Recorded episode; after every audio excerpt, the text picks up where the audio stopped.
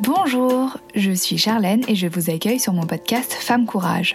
Ici, il est question d'histoires douloureuses, certes, mais surtout de femmes fortes.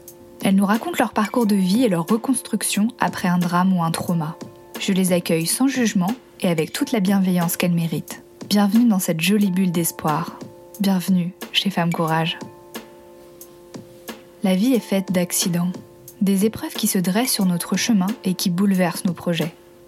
Sur le coup, on ressent de la colère, on en veut à la terre entière.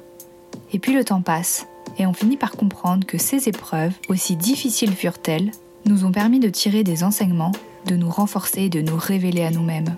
C'est exactement ce qu'a vécu Dara, qui à l'âge de 16 ans a fait une grave chute d'escalade qui aurait pu la laisser paralysée. Nombreux sont les médecins qui ont dit à Dara qu'elle ne retrouverait jamais l'intégralité de sa mobilité et qu'elle ne pourrait donc plus s'adonner à sa passion, la danse. Et pourtant, Dara s'est battue et aujourd'hui, elle vit de cette passion. Je précise que cet enregistrement s'est fait à distance, via Zoom. C'est pourquoi par moments le son frise. J'en suis navrée, mais je pense que faire répéter mon invité aurait gâché le moment et la spontanéité de ses réponses. Bonjour Dara, je suis ravie de t'accueillir à mon micro. Bonjour Charlène, enchantée.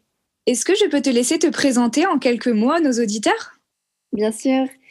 Je m'appelle Dara, j'ai 26 ans, je suis née en France et j'ai grandi en France par une mère française et euh, un père laotien.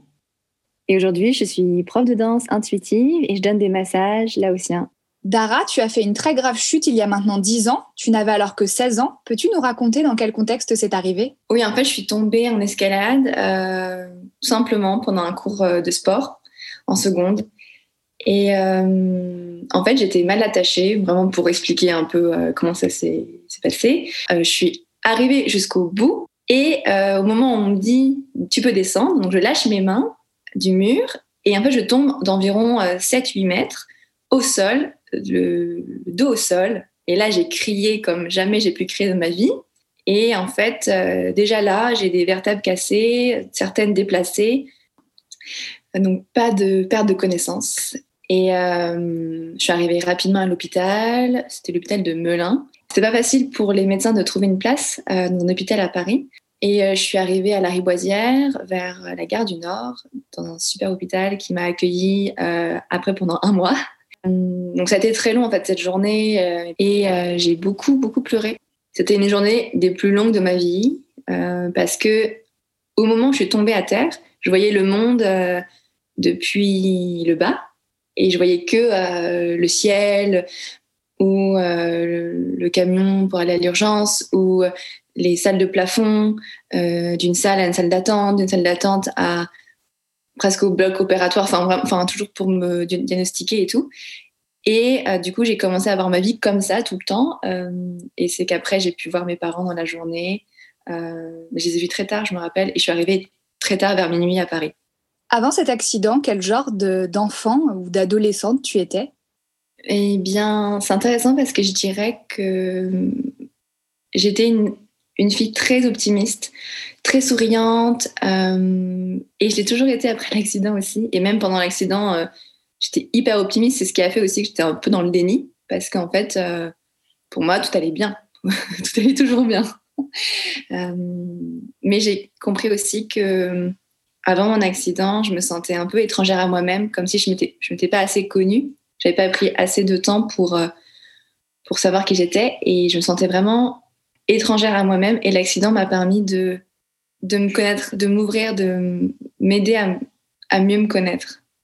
Euh, pour, pour, ce qui est de la, prise en charge à l'hôpital, euh, est-ce qu'on est t'a posé un diagnostic tout de suite? Qu'est-ce qu'on qu'est-ce qu'on t'a dit sur ton état de santé?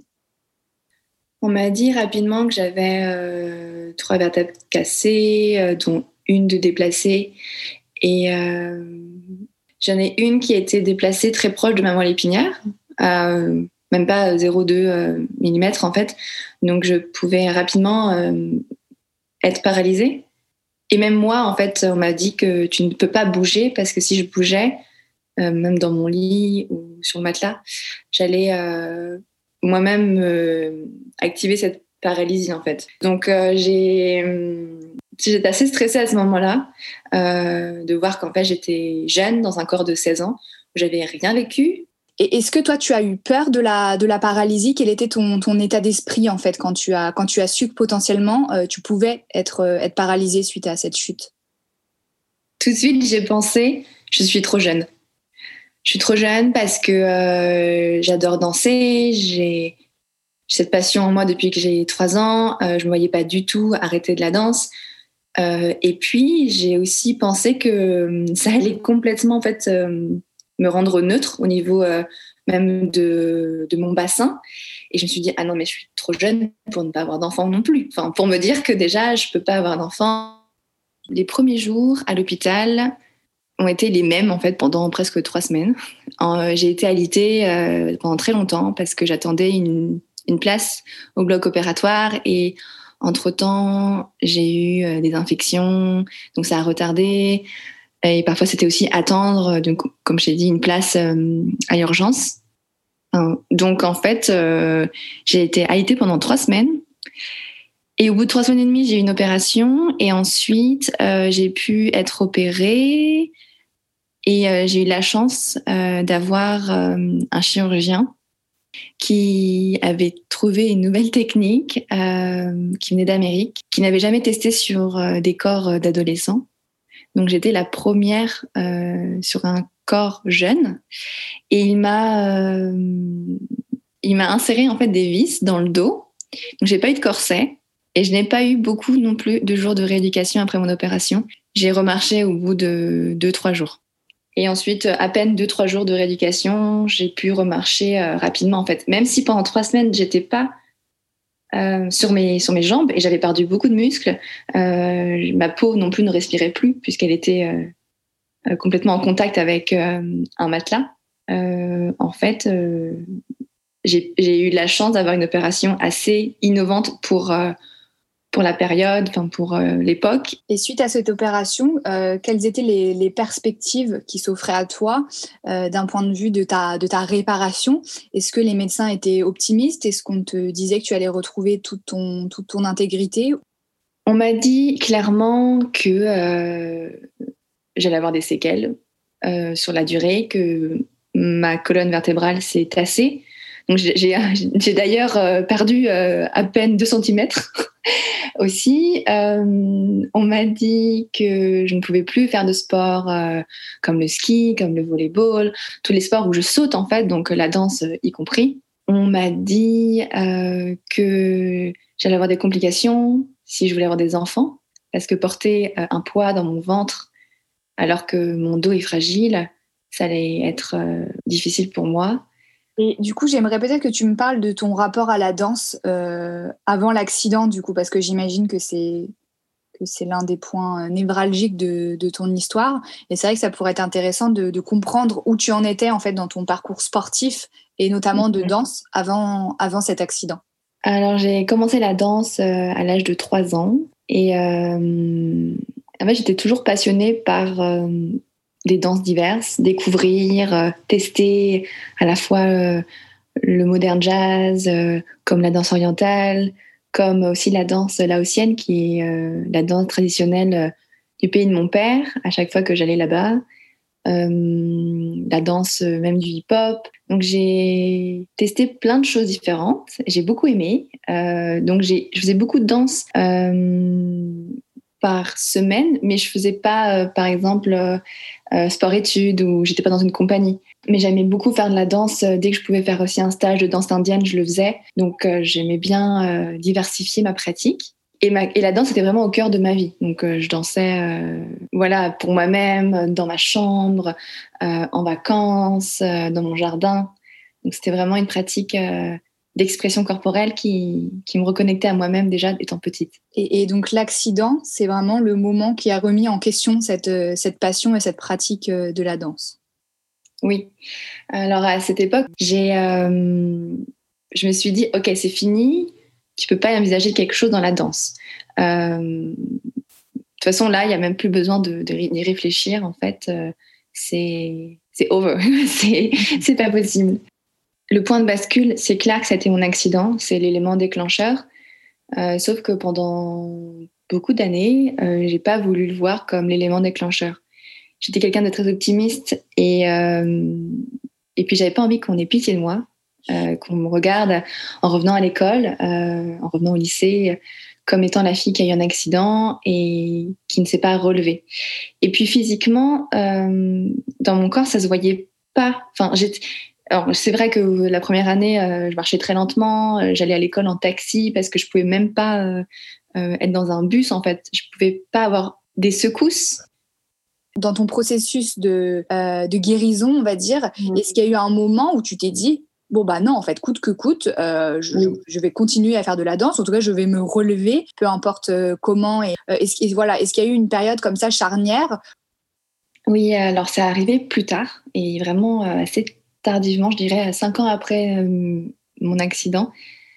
parce que j'étais toujours passionnée par la danse et je me suis passionnée, j'ai continué à euh, aller voir de la danse sur scène. Euh, comme je pouvais après 18 ans aller à Paris étudier euh, et du coup m'offrir des moments voilà de danse où j'allais contempler la danse. Donc j'étais pas au centre, au centre, enfin je veux dire sur la scène où je dansais pas. Donc je n'expérimentais pas la danse à travers mon corps, mais plutôt à travers mes yeux, l'observation et l'admiration pour les autres. Et donc j'ai vu, beaucoup de spectacles à cette époque.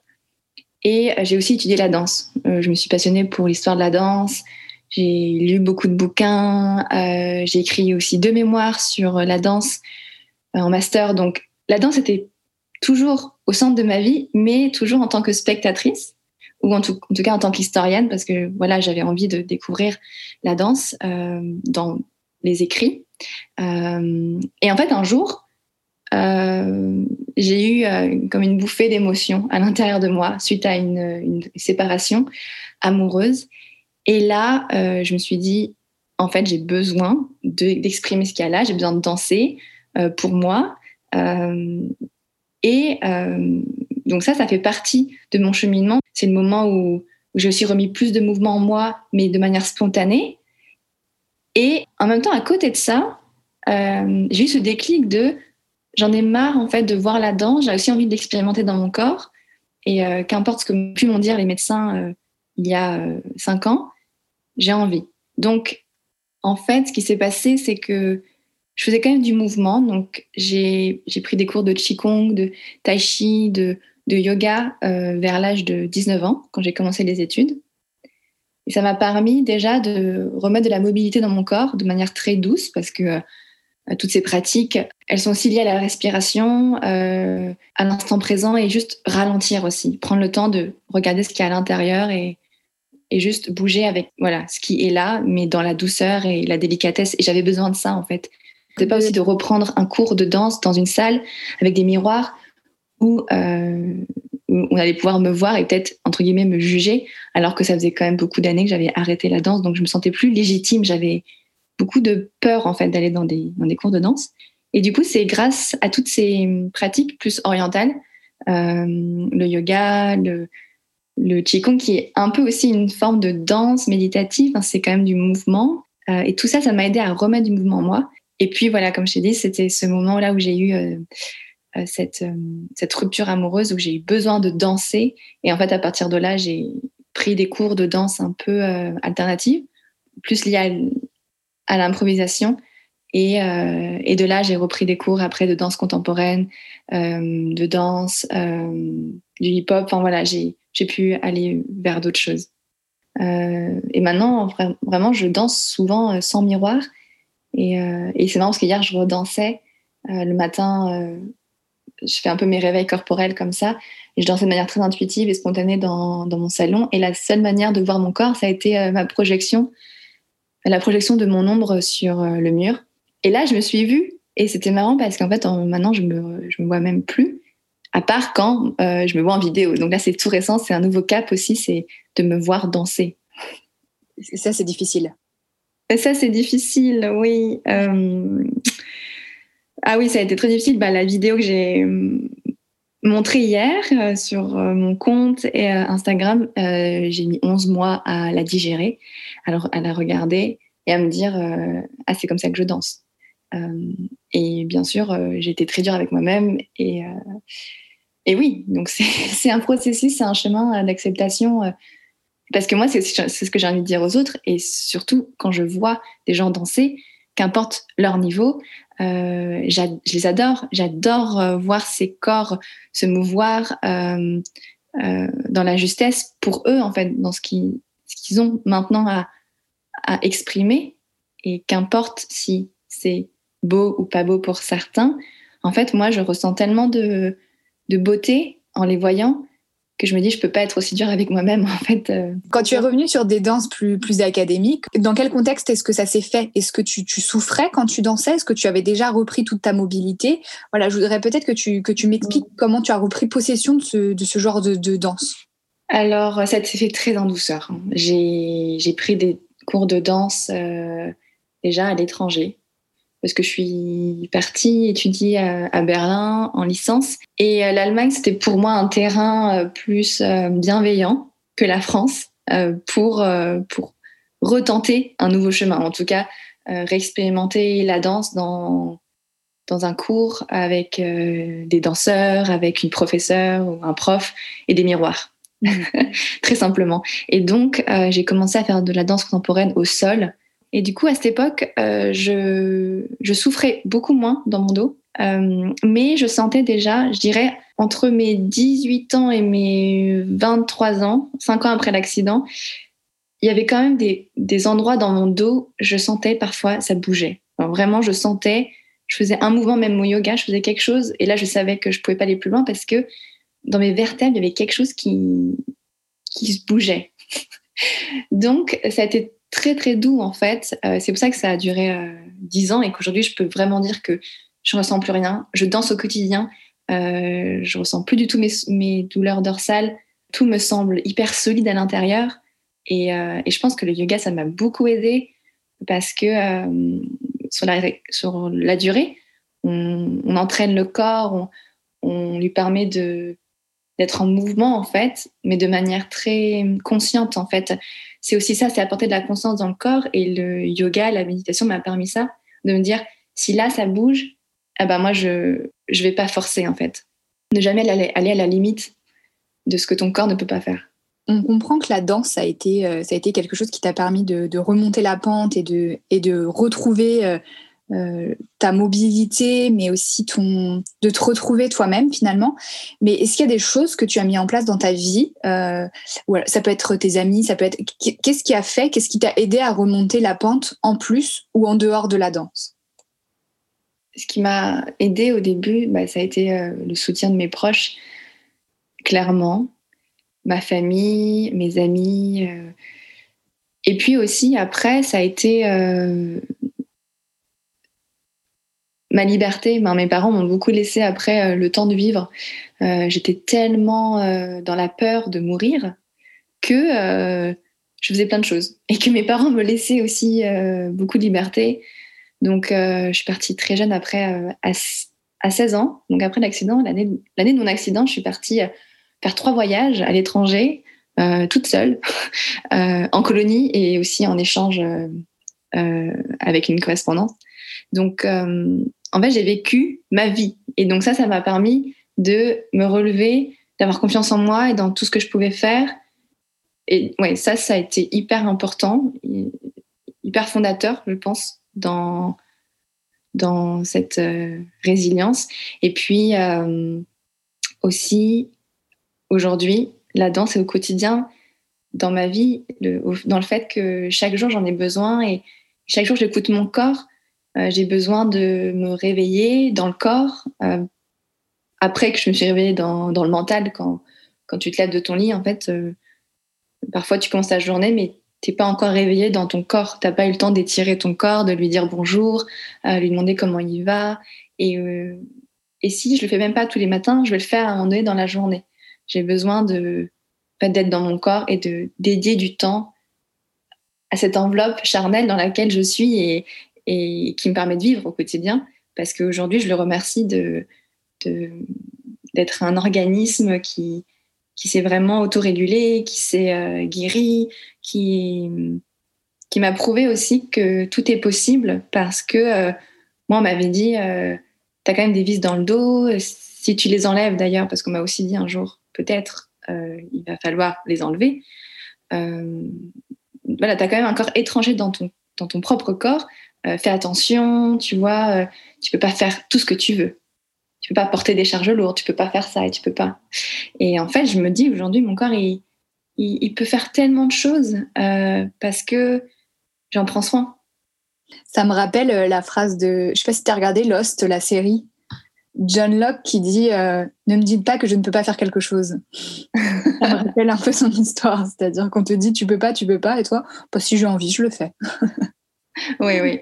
Et avec le temps aussi, et la confiance, euh, mais vraiment, c'est une question de patience parce qu'on euh, ne peut pas tout avoir tout de suite. Et c'est l'aventure, enfin, vraiment, c'est dans, dans, le processus de d'acceptation. Est-ce que tu peux nous dire, Dara, ce que tu fais aujourd'hui comme, comme métier? Alors aujourd'hui, après euh, beaucoup de bifurcations, je suis très heureuse de faire ce que j'aime. En fait, je me suis dit, tout ce que j'ai appris pendant dix ans, j'ai envie de l'offrir euh, et de montrer que c'est possible de danser, que la danse est pour tout le monde et qu'on peut tous danser de manière euh, libre et connectée avec ce qu'il y a à l'intérieur de soi.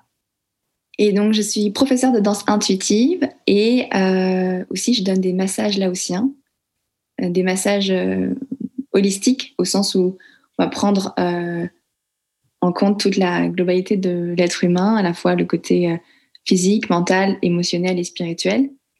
Et donc voilà ce que je fais au quotidien, même en ce moment dans le confinement, je le fais encore.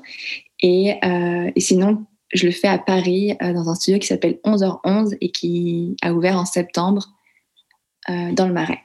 Et la danse intuitive, est-ce que tu peux nous en dire un petit peu plus? Alors la danse intuitive, euh, c'est une manière de danser euh, avec ce qui est là, en fait, euh, à l'intérieur de toi.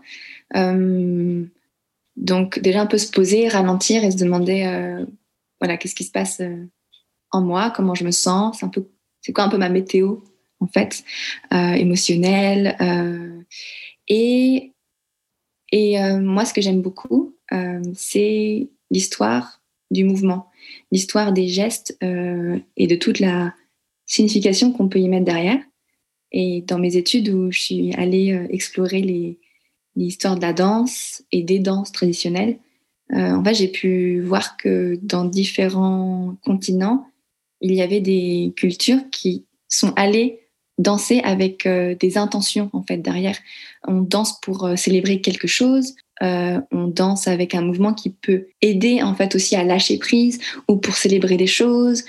et donc ça, ça m'a parlé parce que en fait j'ai grandi avec la danse laotienne et la danse laotienne de mon père, c'était comme ça. Mais quand on découvre la danse à Bali ou en Amérique centrale ou en Afrique aussi, ou encore Haïti, il y a beaucoup de mouvements euh, qui nous permettent euh, de d'avoir des intentions en fait, euh, de, support, de, soutenir en fait aussi nos, nos, intentions. Et donc dans mes cours, il y a à la fois ça, ce côté aussi histoire, où je vais aller puiser des mouvements que l'humanité a créés en fait, et et de les, de, les, de les prendre, de s'en inspirer, de les transmettre pour ensuite aider chacun à euh, intégrer le mouvement et, euh, et après le danser à sa manière. Mais j'aime beaucoup aussi donner un spectre de mouvements qui ont déjà été créés en fait dans l'histoire euh, et que beaucoup de cultures ont utilisé parce qu'elles avaient vraiment un sens pour eux. Et ensuite aider aussi à l'improvisation et laisser les gens dans leur liberté, laisser libre cours à leur leur intuition, en fait, leur mouvement spontané. On ne se rend pas compte que le corps dans lequel on, est, la manière dont on bouge, même si on bouge en boîte de nuit ou euh, à un mariage, en fait, euh, on est dans un corps qui a été façonné par des, siècles, par des personnes avant nous qui ont pu aider à ça, qui ont pu aider à, à, la libération du corps euh, dans, son espace, dans, dans ses mouvements. Et pour moi, c'est important de, de parler de ça, de transmettre en fait aussi cette histoire de la danse, l'histoire du corps euh, dans mes cours, et aussi d'aider d'aider les gens à, prendre conscience de leur conditionnement, parce que aussi quand on va dans en boîte de nuit ou quand on est à un mariage ou à une fête euh, du village ou une fête avec ses amis ou sa famille, on va s'auto censurer dans ses mouvements et, et, se dire ah non mais là je ne danse pas assez bien ou voilà je suis conditionnée par aussi la musique parce que la musique va euh, me donner envie de danser de manière très élégante sur une musique classique, alors qu'en fait, je peux danser sur ce que je veux et comme je veux, en fait. Donc, j'essaye de, de mettre ce curseur dans mes cours aussi euh, sur euh, les mouvements, sur la justesse. En fait, qu'est-ce que tu as envie, toi, d'exprimer? Et c'est long, hein. Moi, ça m'a mis 10 ans à comprendre, à, délier des conditionnements, à comprendre pourquoi parfois je danse avec automatisme, qu'est-ce que ça veut dire de moi, et d'aller explorer parce qu'il y a une, palette énorme de mouvements qui sont accessibles pour plein de gens. C'est juste que euh, si je te les donne pas, tu peux pas euh, les mettre dans ton corps en fait. c'est un peu ça. c'est très intéressant et merci pour cette, euh, cette ce petit cours de, de, danse intuitive dans le sens où euh, moi je connaissais pas pas du tout avant que avant que tu m'en parles et, euh, je trouve ça cool que tu puisses comme ça euh, partager ce, ce, petit moment et c'est très chouette. En fait, cet accident, comme j'ai été dans le déni pendant plusieurs années, j'ai vécu ma vie à 100 à l'heure et bon, ça bons côtés aussi, il y a des mauvais côtés, euh, parce que je me suis épuisée aussi à vivre tout, tout le temps, à avoir peur de ne pas être à la bonne place au bon moment. Et, euh, et en fait, mon corps, je ne l'écoutais pas au début. Euh, mais mais c'était un peu mon, mon alarme. En fait, même si j'avais une envie de tout vivre, parce que j'avais peur de mourir, parce que voilà, la mort était un peu omniprésente dans, ma, dans ma tête, euh, en fait, mon corps, ça m'a aidé à ralentir. J'étais un peu obligée parfois. Donc, euh, bien sûr, au début, bah, ça m'embêtait. Mais euh, par exemple, je vivais à Paris à l'âge de 18 ans pour mes études. Et, et je faisais beaucoup de choses. J'avais des petits jobs, j'étais j'étais en études. Et puis le soir, j'allais voir des spectacles de danse. Et en fait, parfois, je ne pouvais pas tout faire. Et je devais revenir chez moi euh, pour me reposer en fait. Et donc au début euh, de ma vie après l'accident, j'ai eu beaucoup beaucoup besoin de repos et, euh, et j'avais besoin de, de, dire non à des choses en fait et de voilà de d'avoir des moments de calme dans ma journée. Je pouvais pas me lever à 8, enfin par exemple lever à 7 heures et revenir chez moi à 18 heures et être non-stop à Paris en train de marcher ou assise en fait. J'avais besoin d'avoir des moments alités donc, euh, donc en fait, ça m'a souvent empêché de faire des choses, mais très vite, euh, j'avais ce, cette alarme. En fait, mon corps, ça a été euh, finalement, je trouve que cet accident, c'est un enseignement parce que j'ai appris beaucoup à travers lui et, et ça m'a connecté à mon corps, chose qu'avant, quand même, quand je dansais, j'ai fait beaucoup, beaucoup de danse, mais je dansais, comme on en, parlait, dansait pour l'esthétisme, pour la beauté, la performance, qu'est-ce que je dégage, qu'est-ce que je renvoie. Et en fait, là, ça a été plutôt euh, non, regarde pas à l'extérieur, mais regarde à l'intérieur. Et ton corps, là, il a juste pas envie de marcher, il a pas juste envie, de se reposer. Donc là, déjà, tu le poses et tu, tu, tu regardes un peu à l'intérieur. Et c'est ça, en fait, l'accident euh, et les conséquences de mon corps qui était quand même fragile pendant plusieurs euh, années. Ça a été ça, ça a été le repos, ralentir, même dans cette envie quand tu es jeune de faire plein, plein de choses. Il t'a frustré ce, corps qui te disait parfois de te mettre en pause? Ah oui, totalement. Euh, en fait, ça, ça, été très dur au début quand je voyais les gens danser ou je voyais les gens faire la fête euh, ou, pouvoir faire des choses que je ne pouvais pas euh, physiquement. Et, franchement, je me rappelle la première fois où j'ai pu aller à un concert. Alors bien sûr, les pogos, c'était no way, c'était fini. Tout ça, tous ces moments où je peux avoir des, secousses, en fait, c'était, plus possible. Et franchement, j'en ai beaucoup pleuré. Euh, et ça me frustrait de, voir cette liberté euh, euh, corporelle chez les autres. et ouais, je pense qu'il y a quand même des moments où je, je sentais que c'était injuste. Mais après, de toute façon, rapidement, je me suis dit, je peux pas rester comme ça. je continue ma vie et, et j'essaye de trouver des, des des manières de, bouger autrement. Et c'est sûr qu'à 18 ans, euh, c'est pas très. Euh, enfin, ça fait pas cool de dire à 18 ans, je vais faire du tai chi, du qigong. ça fait un peu un truc de vieux, quoi. Et moi, j'ai fait ça parce que c'était juste ce que mon corps me demandait. En même temps, ça a été super salvateur. Oui, totalement. Comment tu te sens aujourd'hui, Dara? Bien dans mon corps, je me sens bien. Euh, ouais, je me sens en gratitude par tout mon parcours jusqu'ici et je sais que ça va encore durer. Je suis heureuse en fait d'avoir vécu cet événement il y a dix ans. Je suis heureuse aussi euh, par mon parcours, même s'il y a eu des embuscades et voilà, comme je t'ai parlé du déni. En fait, euh, voilà, ça fait partie de ma vie, mais je suis je suis heureuse de pouvoir euh, transmettre aussi tout ce que j'ai pu apprendre. Et en fait, aujourd'hui, je vois l'accident comme, comme quelque chose qui fait partie de moi. Alors pendant longtemps, j'ai voulu aussi euh, m'en débarrasser et du coup le guérir. Mais en fait, on ne peut, pas. Enfin, moi, j'ai compris que, que parfois, c'est juste OK de pleurer, c'est OK de, de lâcher, en fait. Et avant, je ne m'autorisais pas à, à, faire tout ça. Et maintenant, euh, j'arrive, en fait voilà, à, laisser aller, à parler mon accident. Euh, parce qu'avant, je n'arrivais pas trop à en parler non plus. J'en parlais seulement euh, pendant des rendez-vous avec euh, des psychologues ou, les rendez-vous annuels que j'avais avec l'hôpital. et ça me remettait dans une situation où je devais reparler mon accident et refaire face à ça alors que pendant longtemps, je voulais plus, je l'ai mis de côté. Et maintenant, en fait, je sais qu'il fait partie de ma vie, je sais que j'en parle et que souvent, quand, quand on apprend à me connaître, bah, c'est quelque chose qui arrive parce que quand je parle de ma vie, je parle aussi de voilà ce qui s'est passé. C'est quand même quelque chose de, de gros. Donc maintenant, c'est ok et, c'est aussi, je m'autorise à, pleurer, chose qu'avant je j'arrivais pas à faire. si tu pouvais revenir en arrière et dire quelques mots à la Dara de 16 ans, qu'est-ce que tu lui dirais? Je lui dirais que qu'elle a été forte déjà à l'hôpital, euh, mais qu'elle a été aussi été très dure avec elle-même. Ouais. Un peu cette quête du perfectionnisme et de ne pas montrer ses faiblesses, de ne pas montrer sa vulnérabilité. Ouais, je dirais qu'elle a voulu aussi grandir un peu trop vite au début. mais mais qu'elle a été forte et que même son optimisme, euh, ça l'a beaucoup aidé à, se relever. Euh. Non, je la trouve, je la trouve forte, cette fille de, cette fille adolescente. Est-ce que je peux te demander pourquoi tu as accepté mon invitation?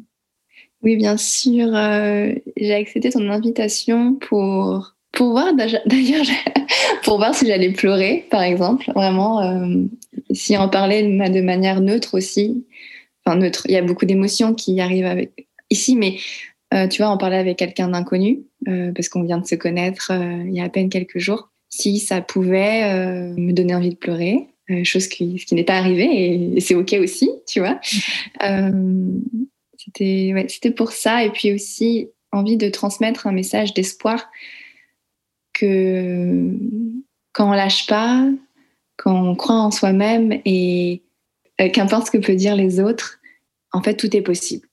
Pour moi, tout est possible et, la vie nous le montre chaque jour dans des petits messages, euh, euh, dans notre capacité aussi à se relever et comment le corps peut, peut remonter la pente, quoi.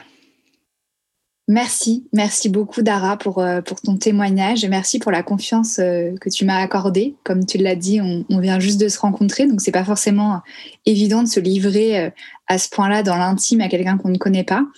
tu l'as fait avec beaucoup de justesse, avec beaucoup d'émotion et pour tout ça, merci beaucoup. Je te laisse le mot de la fin si tu le souhaites. Merci à toi, Charlène, de m'avoir proposé de témoigner ici.